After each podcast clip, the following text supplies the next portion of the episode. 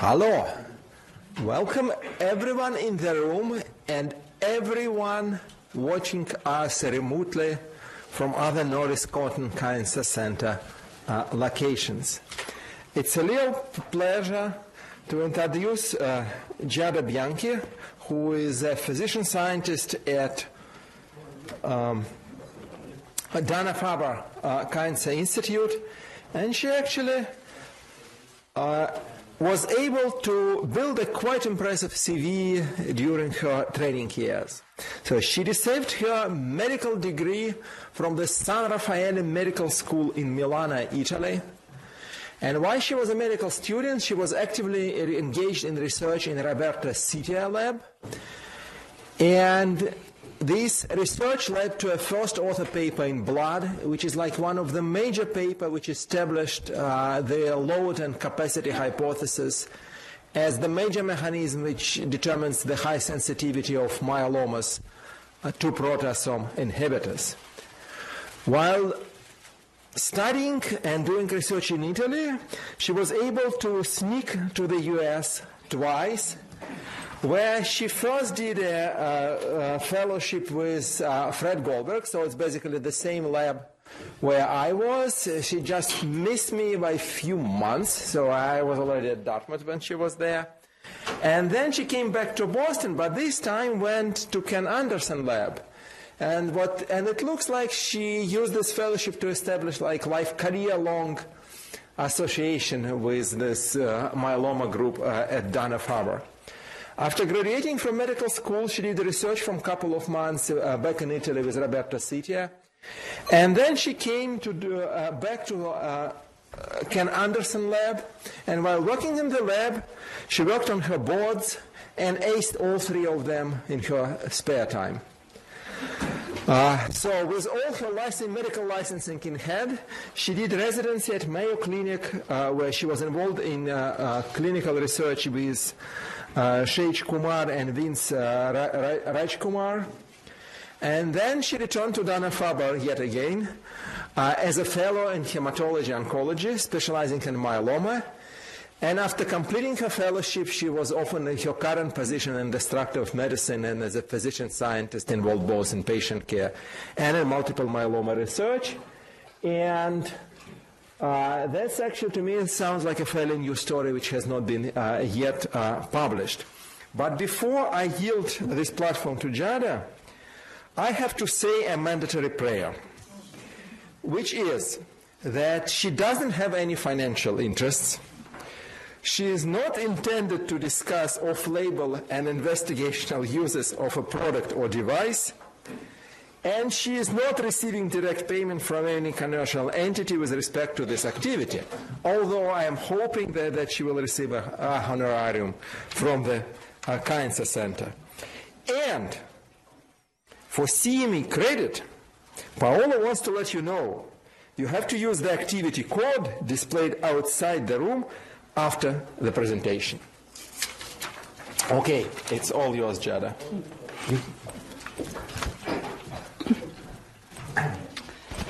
All right. Can everybody hear me? No. No. So thanks, Alexi, for the invitation to, to come here and meet all of you um, in Dartmouth and uh, the uh, honor to uh, listen and uh, to the thesis of Sondra and her defense. Um, so I'm going to give you a break from proteasomes and ubiquitins and load uh, on the proteasome pathway, still sticking to multiple myeloma. And I would just like to share with you today some um, new data. This is all unpublished material of a project I've been working on uh, for the past uh, couple of years, investigating whether the ROBO1 SLEEP2 pathway is of any significance and interest in understanding the pathology and, uh, and pathogenesis of multiple myeloma. As Alexi already disclosed for me, I really don't have any financial interest uh, or anything to disclose as far as this talk. So as far as clinical background, uh, multiple myeloma is a hematologic malignancy and it's a cancer of terminally differentiated plasma cells. Um, numbers tell us that it is a, um, a relatively frequent cancer uh, in the hematologic malignancy world, more frequent than AML or ALL, accounting for about 30,000 cases uh, the past year in the United States, uh, about half of which led to death um, in the United States as well. The median age of diagnosis is 69, so it's a disease of the uh, six to seven decade of life. And median overall survival overall is being accounted for about eight years all comers, uh, with a pocket of patient that we define as high risk patient who enjoy survival that is less than one or two years. So uh, this is a makeover of a resting B lymphocyte into a, a plasma cells. Uh, so as you can see here on the left side of the slide is a resting B cells expressing a surface immunoglobulin uh, terminally differentiated plasma cells look completely different. So this is a dramatic uh, reshaping of the cells to uh, uh comply with the function of secreting huge amounts of uh, uh, monoclonal proteins. diagnostically, multiple myeloma is defined by three criteria. Um, more than 10% involvement by clonal plasma cells in the marrow patient, typically the presence of a monoclonal spike on SPEP, or UPEP, or in some case, just fragments of an intact immunoglobulin that we call free, free, uh, free light chains, as well as the presence of end organ damage. In the hematologic world is defined as CRAB criteria, C for hypercalcemia, R for renal failure, A for anemia, and B for bone disease. So what we have understood so far uh, about the pathogenesis of multiple myeloma is that there are intrinsic changes in the myeloma cells as well as extrinsic changes in the bone marrow microenvironment that contribute to the disease uh, pathogenesis, disease progression, resistance to therapy. Um, it is thought that um, the original sin occurs at the level of the post-germinal B cells that acquire an initial mutation uh, during the somatic hypermutation process uh, that get then um, uh, propagated over time into different stages uh, of increasing malignance potential. So from MGUS to smoldering myeloma to active myeloma to the terminal phases of myeloma and leukemic phases when the cells are incredibly genomically unstable. Um, there is recognition that there are uh, genomic events at the base of myeloma uh, pathogenesis, but what I'm more interested in discussing with you today is the role of the bone marrow microenvironment in really supporting this pathogenic process. The bone marrow microenvironment is a big word that encompasses a number of cells as well as non-cellular elements that reside in the bone marrow and provide support for multiple myeloma uh, cell survival and growth. As you can see here in these slides, uh, many of the drugs that nowadays we use in clinics, uh, bortezomib or the IMiDs uh, components such as lenalidomide and Revlimid, they do not only target processes that occur within the multiple myeloma cells, so in this case the proteasome or cereblon targeting, but they're also uh, impacting the key support that myeloma cells derive from these bone marrow stroma elements, suggesting that targeting something the bridge that connects multiple myeloma with the bone marrow stroma is actually uh, an important approach therapeutically for myeloma. So the overall scientific goal of this project for me was to study novel signaling pathway that could be promoting multiple myeloma pathogenesis in the context of the close multiple myeloma bone marrow niche interaction. I decided to focus on the ROBO1's lead signaling pathway as a potential facilitator of myeloma genesis. So why is that? Why did I decide to pick on this pathway? There were a number of already published um, knowledge regarding the ROBO1 protein in um, oncogenesis. There was report that expression of ROBO1, elevated expression at the mRNA level, was a poor prognostic factor in newly diagnosed multiple myeloma patients. This was work conducted by Shaughnessy uh, in Arkansas and published on Blood in 2006. The ROBO1 protein is involved in adhesion and chemotaxis and more broadly in oncogenesis, particularly in solid malignancies.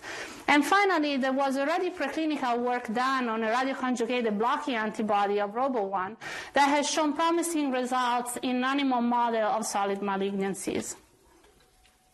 The aim when I started this project was to functionally validate whether ROBO1 was relevant in myeloma to describe the phenotypes related to ROBO1 activation in myeloma, as well as identifying downstream signaling cascade and validate ROBO1 as a target uh, in myeloma. So who is ROBO1? Um, ROBO1 is a very large, about 180 kilodalton, single transmembrane passage type 1 protein.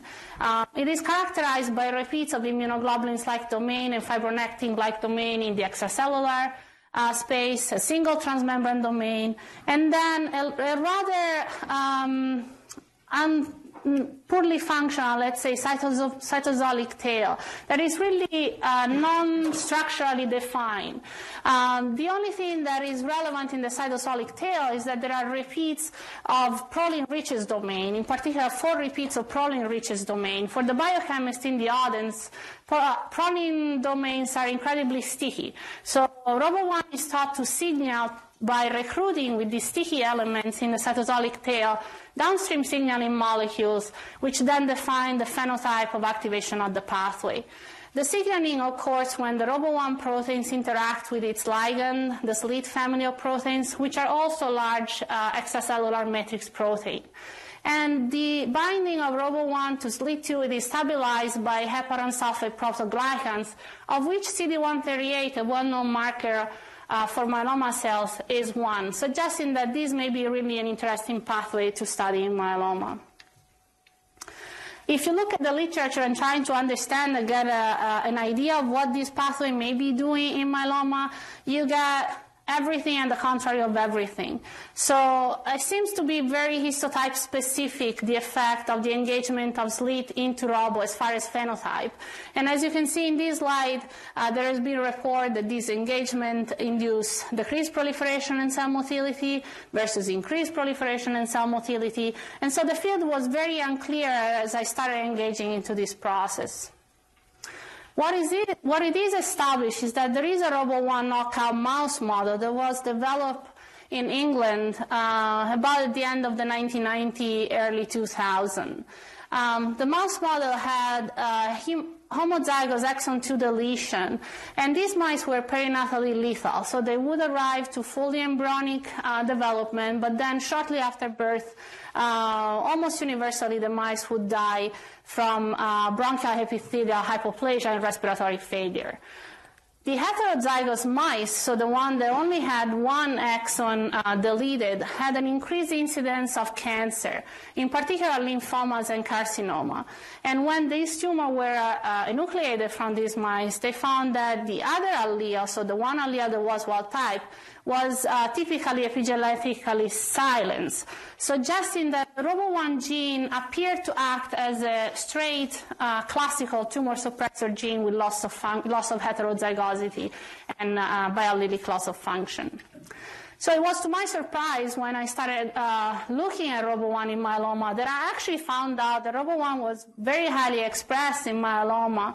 Uh, in red, you can see here uh, a panel of commonly used multiple myeloma cell lines characterized by different cytogenetics, different immunoglobulin subtypes, uh, but they generally express high level of proteins. And interesting, they also express the ligand of the protein, so SLEET2. I want to drive your attention to the panel in uh, blue down here. These are samples of normal bone marrow resident plasma cells obtained by, from normal donors or bone marrow donors. And as you can see here, normal plasma cells that reside in the bone marrow completely lack expression of both ROBO1 and SLEET2. Finally, in red, uh, beyond here, you can see one single sample of a patient that was newly diagnosed with myeloma that also appears to have expression of both the ligand and the transmembrane receptor. We expanded uh, a little bit the panel of primary patients by retrieving immunohistochemistries of healthy normal individual, MGUS patient, and myeloma patient, and perform immunohistochemistry staining for both ROBO1 and SLEET2. And we found that the data that we had seen in Western blot hold steady action on immunohistochemistry with increased expression of both the ROBO1 protein, but particularly the SLEET2 protein in the bone marrow of patients with myeloma compared to normal control. We then validated the data that had already been produced by the Shaughnessy lab um, by checking our own um, gene expression profiling panel on the IFM 170 database. This is a database that has uh, gene expression profiling of 170 patients newly diagnosed with myeloma. And what you can see here in these overall survival curves is that the uh, patient that expressed uh, high level of ROBO1 here in, uh, in red had poor overall survival at a statistically significant level compared to patients that had low expression of the protein, suggesting that ROBO1 uh, expression portends a poor prognosis in myeloma. I then decided to check what happened in other hematologic malignancies, especially B-cell lineage malignancies, as far as ROBO1 expression. And what I found out is that uh, it seems that ROBO1 expression is restricted to late B-cell differentiation. Uh, these cell lines, the first two here in the lane are Waldenstrom macroglobulinemia, uh, which is a late B-cell indolent lymphoma. Uh, this is a, a, strain of diffuse large B-cell lymphoma as, this, uh, as DHL10 as well. And then I had a number of other cell lines, uh, CLL, ALL, so on and so forth, promyelocytic leukemia. But as you can see here, the ROBO1 protein uh, is really heavily expressed only in, uh, in the late stage of B-cell differentiation. I had the myeloma cell line here as a positive control, and I use as a positive control cells that are known to be high ROBO1 expressing cells. A neuroblastoma cell line, SHSY51, and HeLa cell, a cervical um, endometrial carcinoma, a cervical carcinoma cell line. So having established that the protein is highly expressed in myeloma cells, I ask myself, is this functionally relevant? So if you take away ROBO1 from myeloma cells, uh, does it have any consequence? And it does. Um, this is a, an Annexin-5 PI staining, so basically flow cytometry assessment of vitality and, uh, and survival of cells that were um, transfected with a lentiviral vector that would target uh, ROBO1.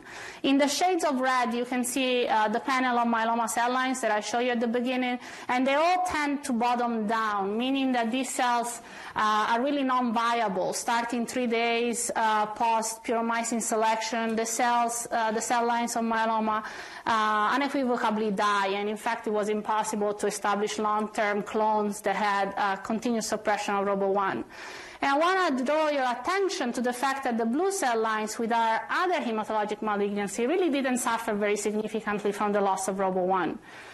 In particular, the two cell lines that I use as positive control, the high ROBO1 expressing cell lines, actually enjoy a better life without ROBO. And so you can see SHY5 here. There was a transient increase in survival when ROBO1 was, uh, was suppressed in this cell compared to the cells that were transfected with scramble. This suggests that the mere expression of the protein is not predictive of functionality. So you really have to see and perturbate the expression of the protein to derive the conclusion that this is relevant for survival. At the bottom here, you see the Western blot that showed a nice knockdown uh, of the protein in the cell line uh, examined. So I wanted to functionally understand actually how this protein works and do uh, protein um, protein structure function studies. So as I said, I was uh, uh, I couldn't establish long-term lentivirally transfected cells that had uh, knockdown, consistent knockdown ROBO1. So I resolved to uh, use CRISPR-Cas9 technology, which is uh, a genome editing technology uh, developed between Berkeley and MIT, and we're not going to get into that.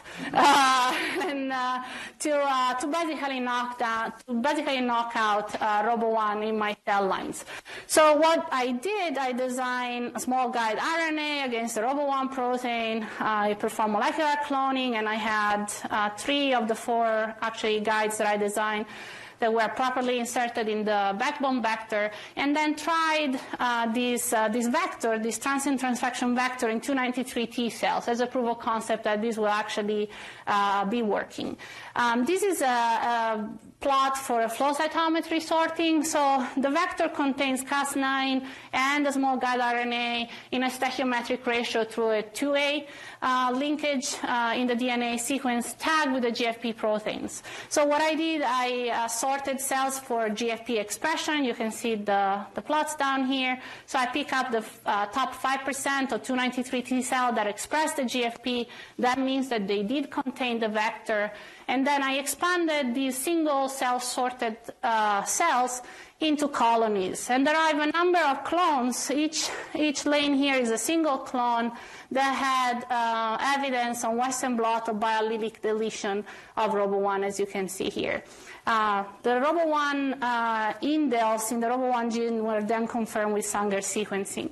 So having established that this vector worked, I then uh, went on to try in a panel of multiple myeloma cell lines, which are really not very happily transfected and didn't really survive very well the single cell sorting.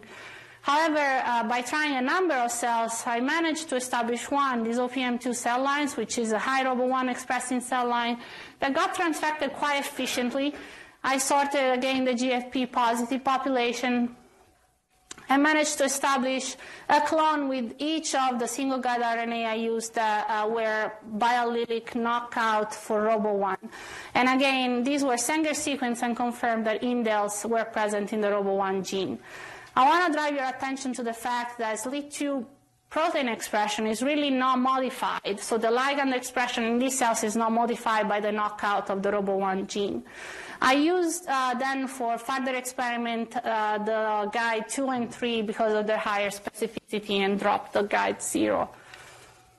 So as I said, protein structure function was, was what I wanted really to do. So having established cells that lack at the um, protein expression level ROBO1, I designed a number of vectors that would express the full-length protein, the protein devoid of the cytosolic domain, or a protein that is devoid of the extracellular domain, uh, all tagged with a triple flag, and then re-express this protein back in my knockout.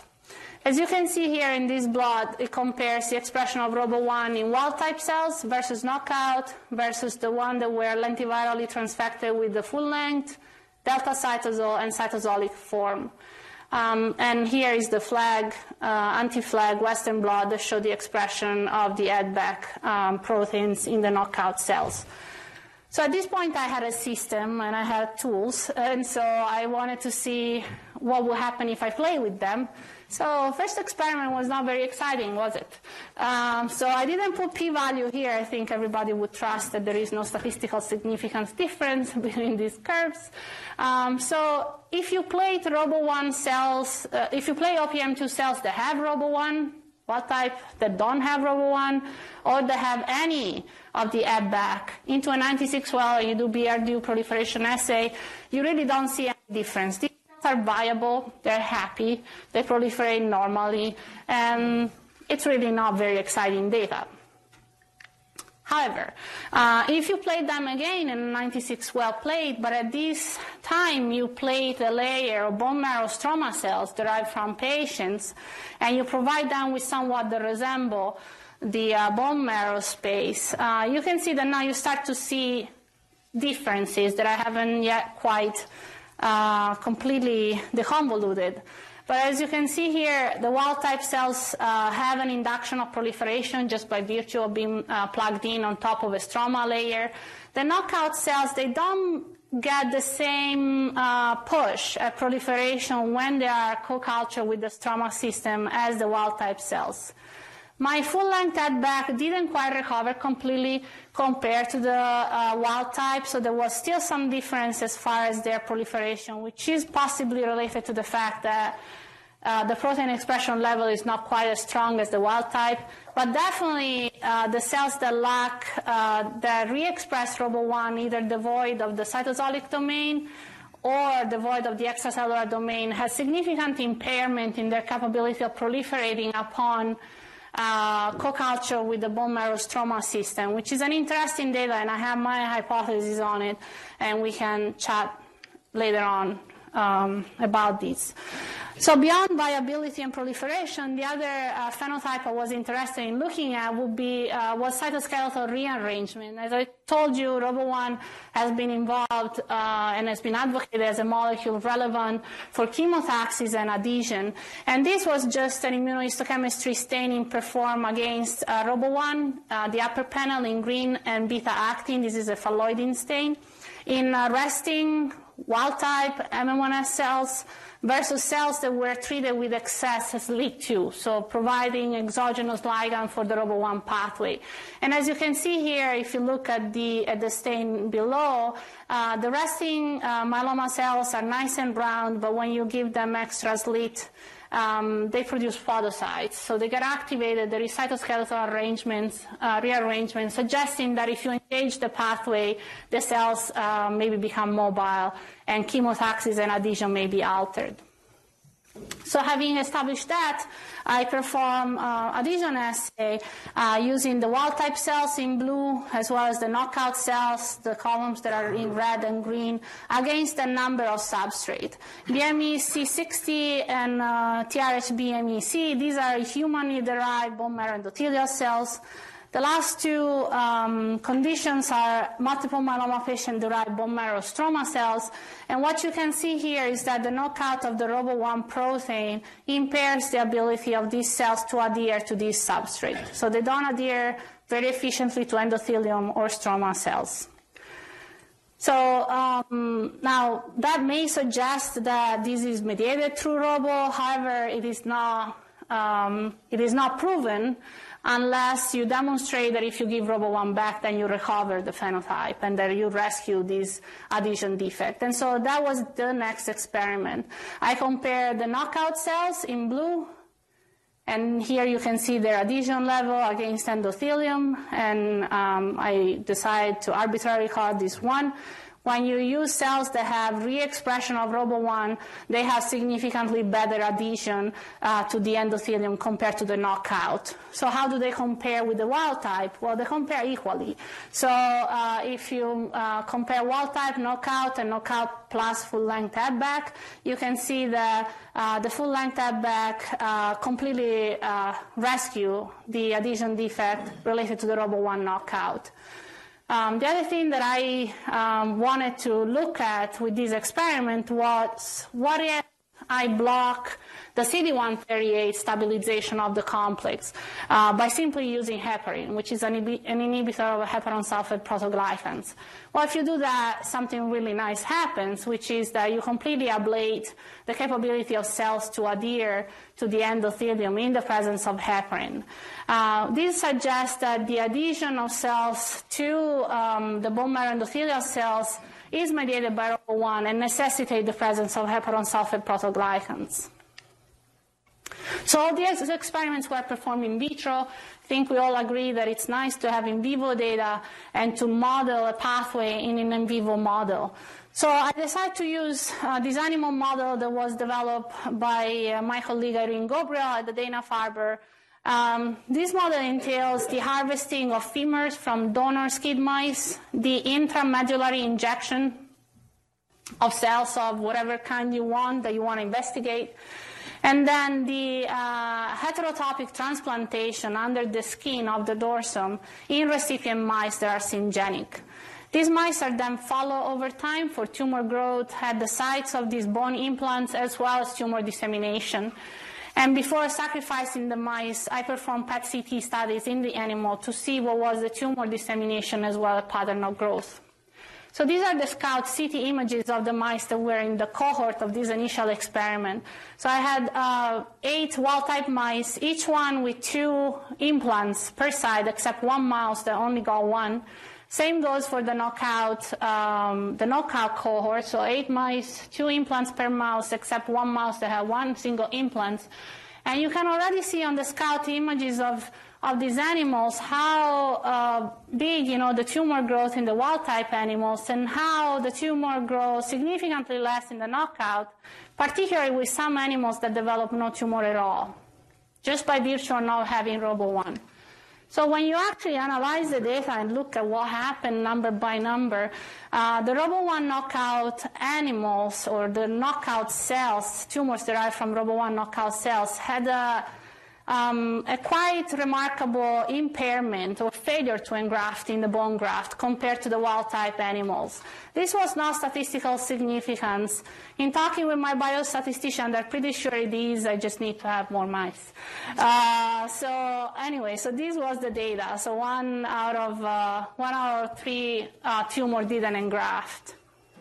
The other data was if you only consider the tumor that had engrafted and you measure the volume based on the CT volumetric planning, you can see that the wild type tumors grow uh, rather large and there was a statistical significance difference in the size of the tumors uh, that had the ROBO1 proteins versus the one that didn't.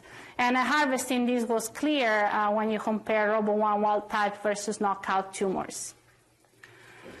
So as far as summary so far, which is really what the summary is, um, I have shown you that both ROBO1 and SLIT2 are highly expressed in myeloma, but not normal bone marrow resident plasma cells.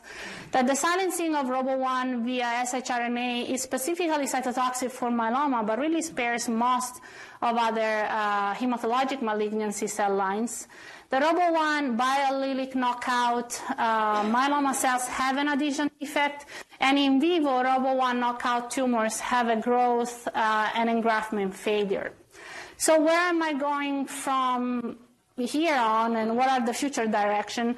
Um, they're twofold. So as far as the in vitro part of the studies or the protein structure function, uh, what I'm interested in understanding is how does this pathway mediate this phenotype? So who are the interacting partners of ROBO1 that are necessary uh, to come up with this phenotype of growth failure and adhesion defect?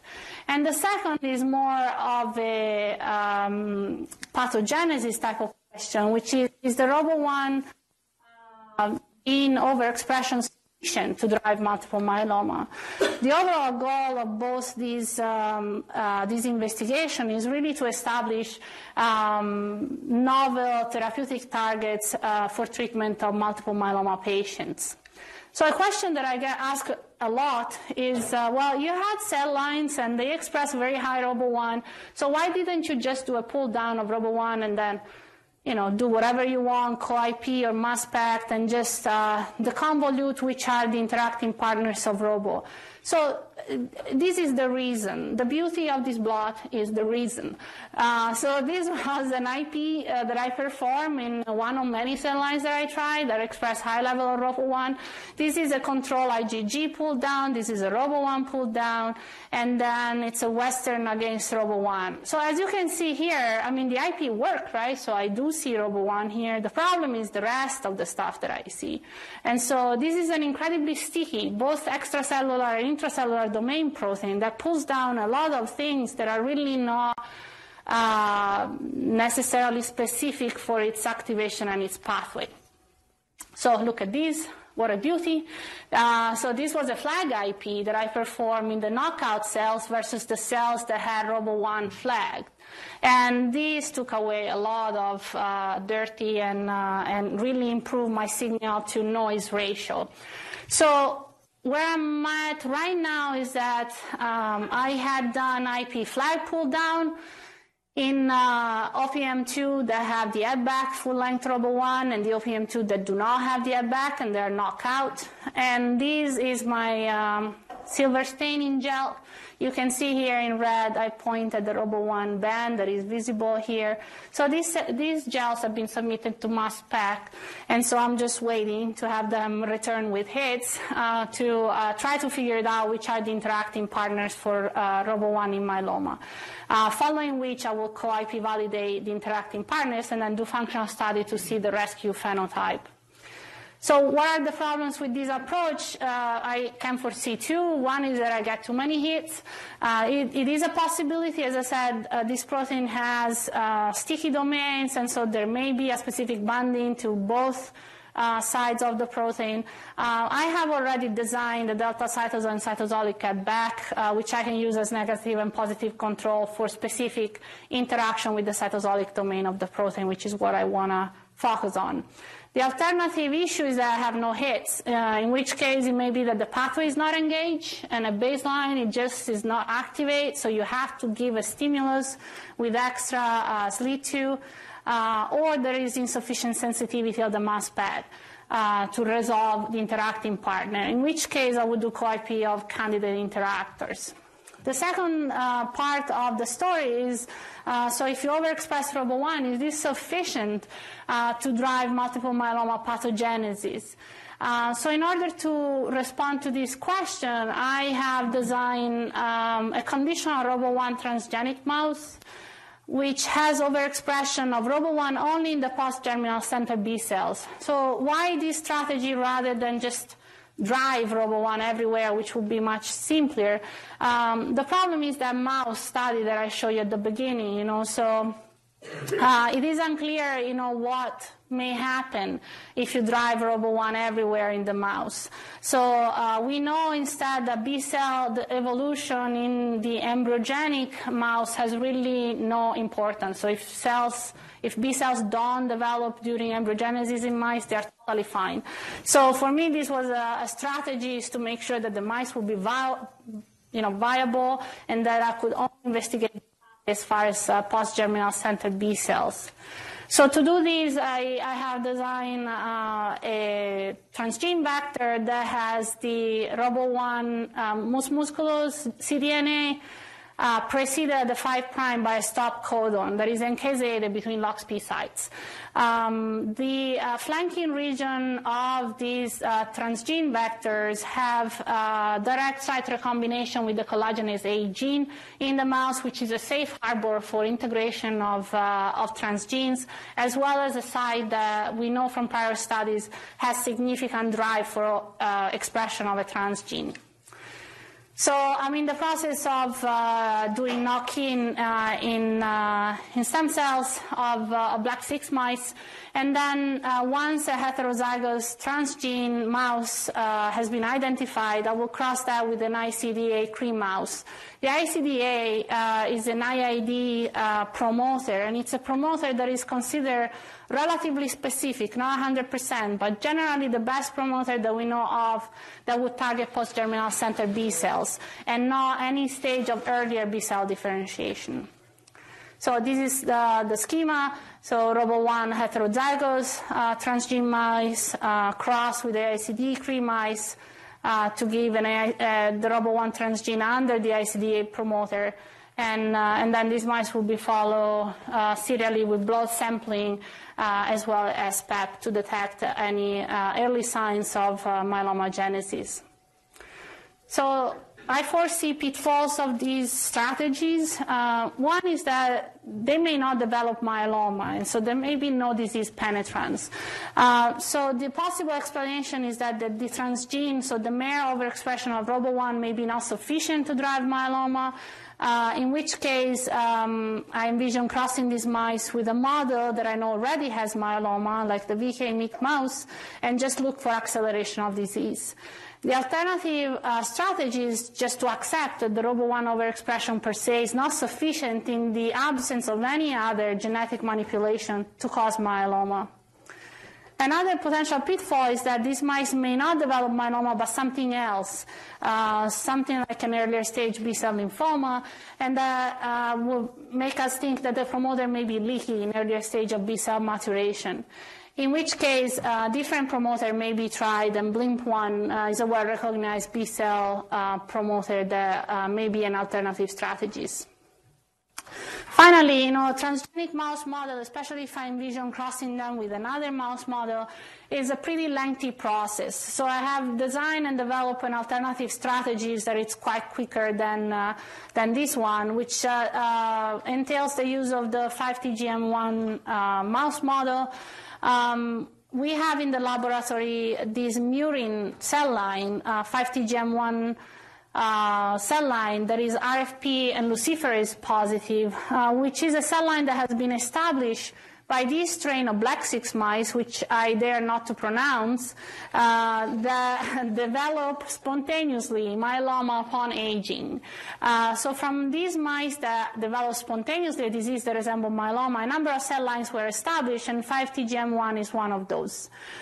So I have already uh, transduced these cells and created 5-TGM1 cells that express uh, the stable triple flag full-length ROBO1, the delta cytosolic uh, ROBO1 isoform, and the cytosolic only isoform. So all these cell lines are already. The plan is to IV inject them uh, into the, the strain of the mice, which are syngenic to the cell line, and then assess the tumor burden via um, bioluminescence, which is a well-established way to follow these mice. As you can see here, the mouse is really quite something. I mean, uh, if you inject cells that are, uh, you know, the, even there are wild-type cells, by day 10, post intravenous injection, you start seeing bioluminescence. And generally, by two to three weeks, the tumor burden is very significant and visible on the bioluminescence scan, as well as week three and four. By week four, these mice are generally moribund and they need to be sacrificed. So, this mouse model provides the opportunity to follow the acceleration or not of tumor growth by just manipulating the ROBO1 gene ex vivo and then injecting into a syngeneic mouse in vivo. So with that, I have told you everything I wanted to uh, and that I had actually on this project going. I have a number of people that I need to acknowledge. Uh, first off, my mentor, Ken Anderson at the Dana-Farber, uh, who has been uh, a great leader and companion as we have walked through the RoboOne uh, experience. Uh, Peter Charneski at the Brigham and Women's Hospital, uh, who has helped with the molecular cloning part. The group of Irene Grobriel for the animals experiment, Ruben Carrasco for the immunohistochemistry part, the people at the flow cytometry were now buddies. I'm there all the time. I'm CRISPRing everything right now. So they know me very well. And they were incredibly patient with very frustrating times where efficiency of transfection was not that great. And finally, the uh, QD at the Lurie Family Imaging Center who performed the PET-CT studies on the, on the mouse model, which were really instrumental in calculating the tumor volume and really derive substantial data from the in vivo experiment. Finally, I am the recipient of a number of grants that have supported this project. Uh, first off, uh, the ASH Research Training Award for Fellows, then the International Myeloma Foundation, and most recently I was awarded uh, a Diamond Ryan Cancer Research Foundation grant as a physician scientist who's going to support me for the next four years. And with that, I'll be happy to take all your questions. Thank you.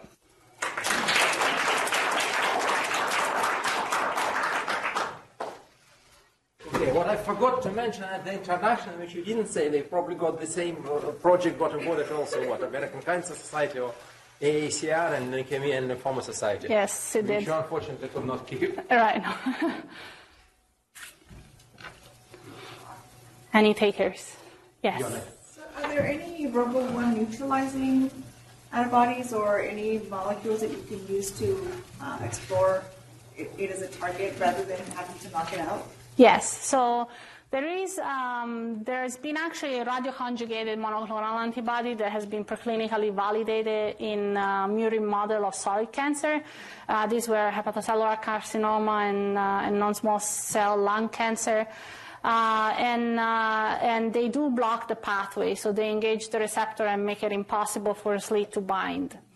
There has also been uh, uh, reports in the literature of using excess of the extracellular domain of ROBO1, just a soluble part of it, not transmembrane bound, uh, which probably works the, as a decoy receptor and would just impair the pathway by absorbing all the is around and then impairing the actual intracellular uh, signal transduction.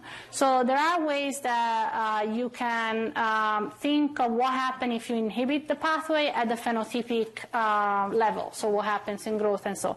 The part that I was uh, really interested and I really wanted to figure it out is what happened in the intracellular domain and which are the signaling molecules that are responsible for uh, for this phenotype, which was quite surprising to be honest with you. And, uh, and so for that matter, I just decided to do all the knockout and add back so that I will have a clean system to study the signal transduction pathway. Yes? Great talk. My CNS disease Yes. friend. Yes, you're Robo. There it is. I thought about you yesterday. Robo one is uh, Yep. expressed in gliomas. Very much. Um, so there is a target, microRNA 218, Yes, completely wipes out Robo one. that's true. And that in- decreases tumorigenesis and invasiveness. But Yes. just in gliomas. I don't.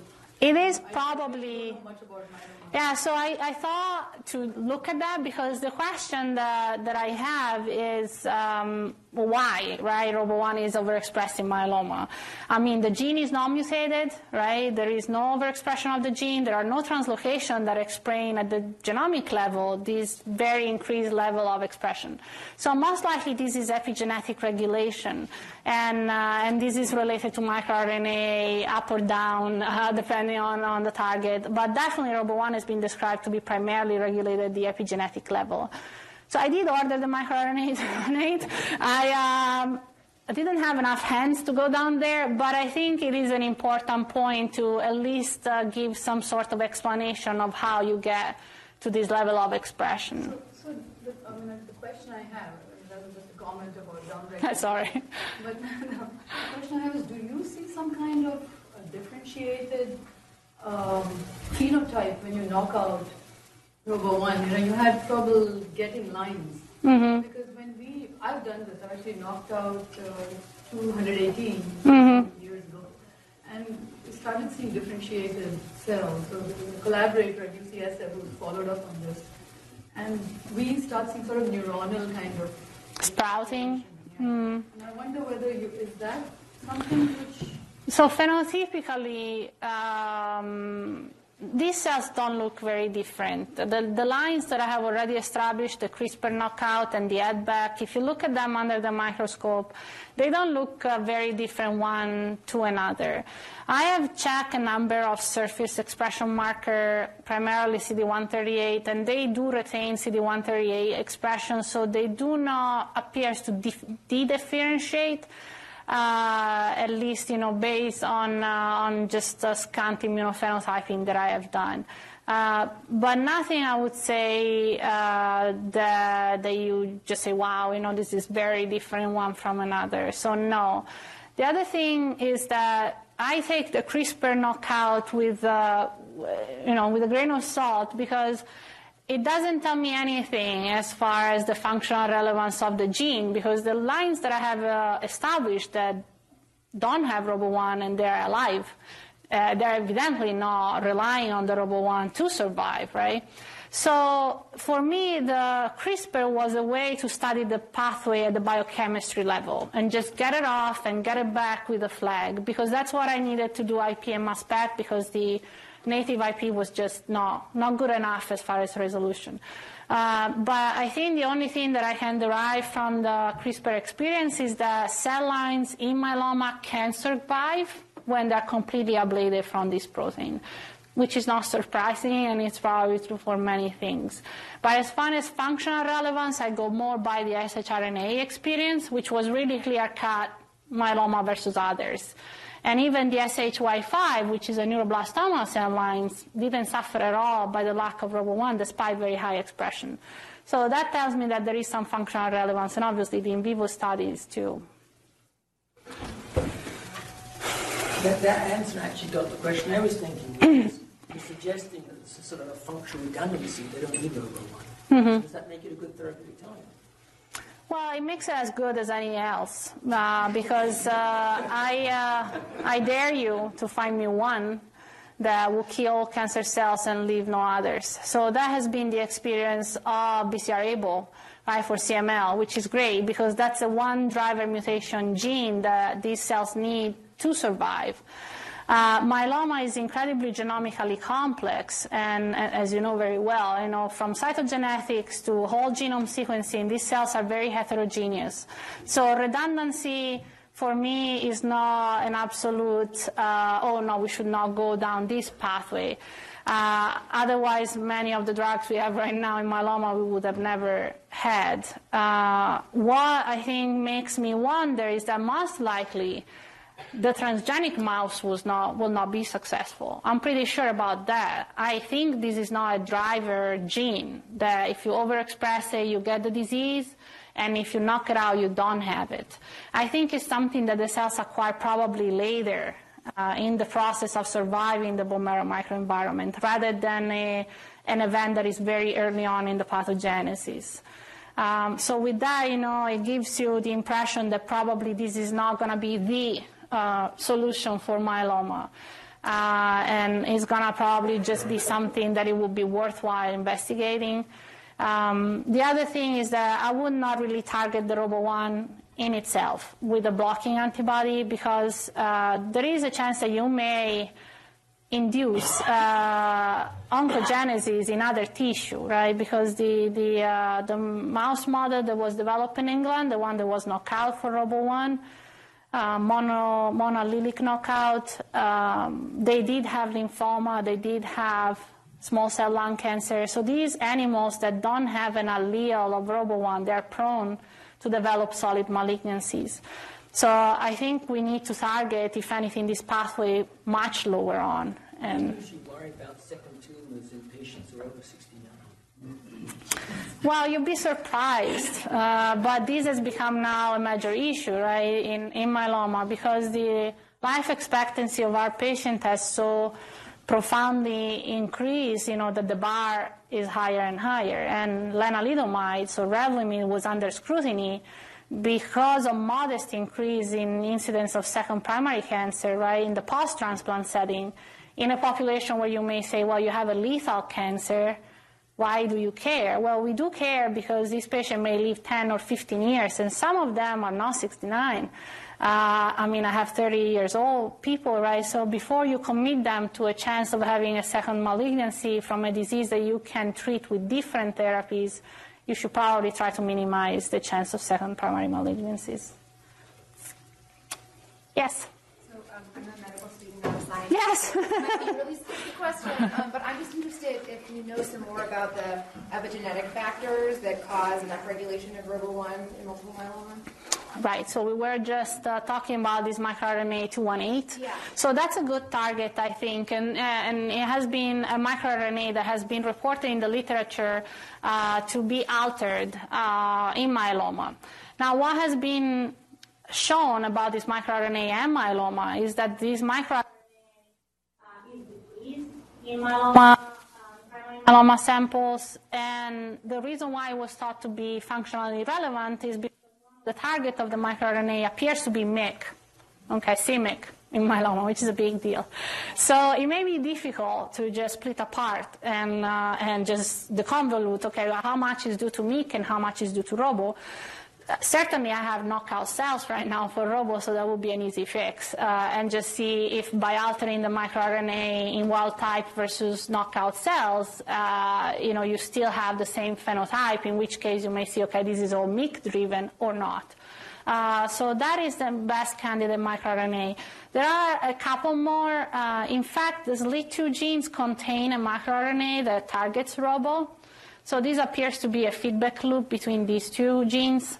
Um, but that I checked for it and it didn't seem to be altered at all. So the 218 I think is the best bet. Yeah.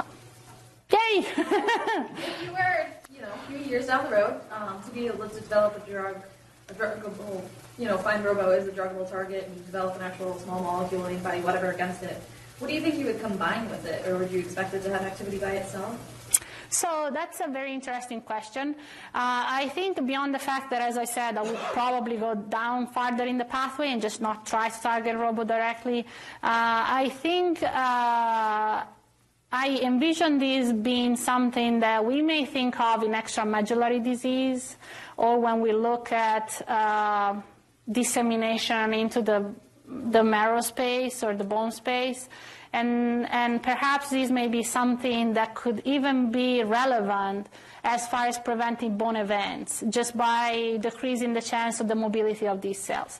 So I see this more of a maybe moving towards a supportive therapy for direct cytotoxic uh, therapy against myeloma. However, you know, I, when I started looking at this, I was not expecting like any survival uh, effect or any, any direct, you know, proliferation effect. But there seems to be something here the, beyond the adhesion part that appears to be really related to the capability of cells of proliferating and, and surviving in the context of the bone marrow space. Uh, so there may be an opportunity to just have a direct target against the myeloma cells in themselves. Why do 293 cells express such tons of ROBO? So Robo one and two as well. They have uh, they are key uh, gene drivers of epithelial differentiation. Uh, and so 293T being an, uh, an epithelial, renal epithelial cells, uh, that was well established as the kind of primary control for ROBO1 expression. But that's all related to the kidney development and kidney embryogenesis.